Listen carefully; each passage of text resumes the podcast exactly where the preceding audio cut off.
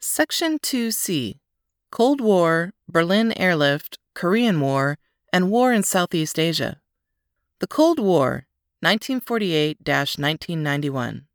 Although the United States and their Western allies had counted on the Soviet Union as a heroic nation struggling with them against Hitler, apparent even before World War II ended was that the alliance would not survive the ideological gulf that separated capitalist democracies from the communist giant.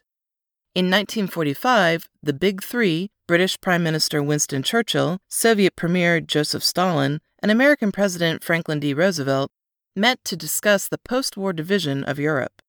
The meeting did not go well, but did lay the foundation for what would become the United Nations. In 1946, the fledgling United Nations took up the issue of controlling nuclear weapons. By June 1946, a United Nations appointed commission completed a plan for the elimination of nuclear weaponry based on inspectors who would travel the globe to ensure no country was making atomic bombs and to supervise the dismantling of existing weapons. Unfortunately, the plan was vetoed by the Soviet Union, resulting in almost five decades of Cold War. The Berlin Airlift, 1948 1949.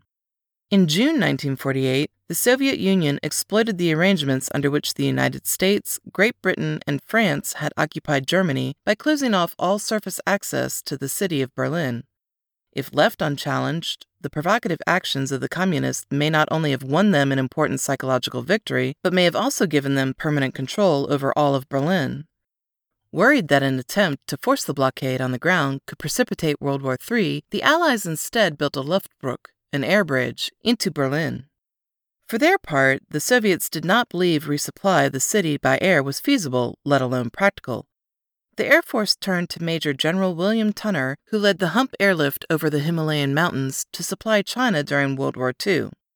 As the nation's leading military air cargo expert, he thoroughly analyzed United States airlift capabilities and requirements and set in motion an airlift operation that would save a city. For 15 months, the 2.2 million inhabitants of the western sectors of Berlin were sustained by air power alone as the operation flew in 2.33 million tons of supplies on 277,569 flights. Figure 2.4. Although airlift came of age during World War II, full potential was achieved during the Berlin airlift, which was arguably air power's single most decisive contribution to the Cold War, unquestionably achieving a profound strategic effect. The Korean War, 1950 1953. The 25th June 1950 surprise invasion of South Korea by North Korean armed forces caught the United States Air Force ill prepared to deal with a conventional war in a remote corner of the world. The resulting confusion and makeshift responses fell short of requirements during the active course of the war, Conditions made even more difficult by the drastic swings of military fortune during 1950 and 1951 on the Korean Peninsula. The conflict imposed acute difficulties on enlisted airmen, and throughout the Korean War, airmen were called on to serve under the most dangerous and frustrating conditions. By 1950, most United States ground and air strength in the Pacific was in Japan. Although the Far East Air Forces, led by General George Stratemeyer, claimed more than 400 aircraft in Japan, Guam, Korea, and the Philippines, the numbers were misleading. The force consisted largely of F 80 jets, which did not have the range necessary to reach Korea from Japan.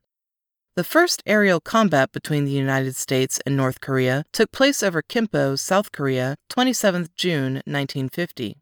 On 29 June, B 26 gunner Staff Sergeant Nyle S. Mickley shot down a North Korean YAK 3, the first such victory recorded during the war. Enlisted personnel served as gunners aboard the B 26 for the first several months of the conflict and on B 29 aircraft throughout the war. On 15 September 1950, United States forces, spearheaded by the 1st Marine Division, successfully landed at Incheon, near Seoul, South Korea, effectively cutting North Korean Army supply lines deep in the south, threatening the rear. Figure 2.5. The United States Eighth Army launched their own offensive from Pusan a day later, and what once was a stalled North Korean offensive became a disorganized retreat. So complete was the rout that less than a third of the 100,000 strong North Korean army escaped to the north. On 27 September 1950, President Truman authorized United States forces to pursue the beaten army north of the 38th parallel. Air power played a significant role in the Allied offensive. Airlift actions ranged from the spectacular to include the drop of the 187th Airborne Regimental Combat Team to cut off retreating North Korean troops to the more mundane but critical airlift of personnel and supplies. Foreshadowing the versatility that was exhibited by the B 52 in later decades, Far East Air Force's B 29s performed a number of missions not even considered before the war, to include interdiction, battlefield support, and air superiority counter airfield. The War in Southeast Asia, 1950 1975. The Truman administration did not pursue total victory in Korea, in part to maintain United States' defensive emphasis on Western Europe. The next major conflict for the United States Armed Forces, however, once again took place in Asia. The early years, 1950 1964. In the 1950s, the United States' involvement in Vietnam began as a Cold War operation. Vietnam was essentially a French battle. However, the post World War II policy of containment of communism prompted President Truman to intervene. He increased aid and ordered eight C 47 transports directly to Saigon, the first American Air Force presence in Vietnam. On 3 August 1950, the first contingent of the United States Military Assistance Advisory Group arrived in Saigon. By 1952, the United States supplied one third of the cost of the French military effort in Vietnam. Yet what was becoming apparent was that the French were losing heart. On 4th January 1953, the United States deployed the first sizable contingent of Air Force personnel, other than those attached to the Military Assistance Advisory Group. This group included a complement of enlisted technicians, Figure 2.6, to handle supply and aircraft maintenance. In April 1953, the Viet Minh, under Ho Chi Minh's direction, staged a major offensive, advancing to Laos and menacing Thailand.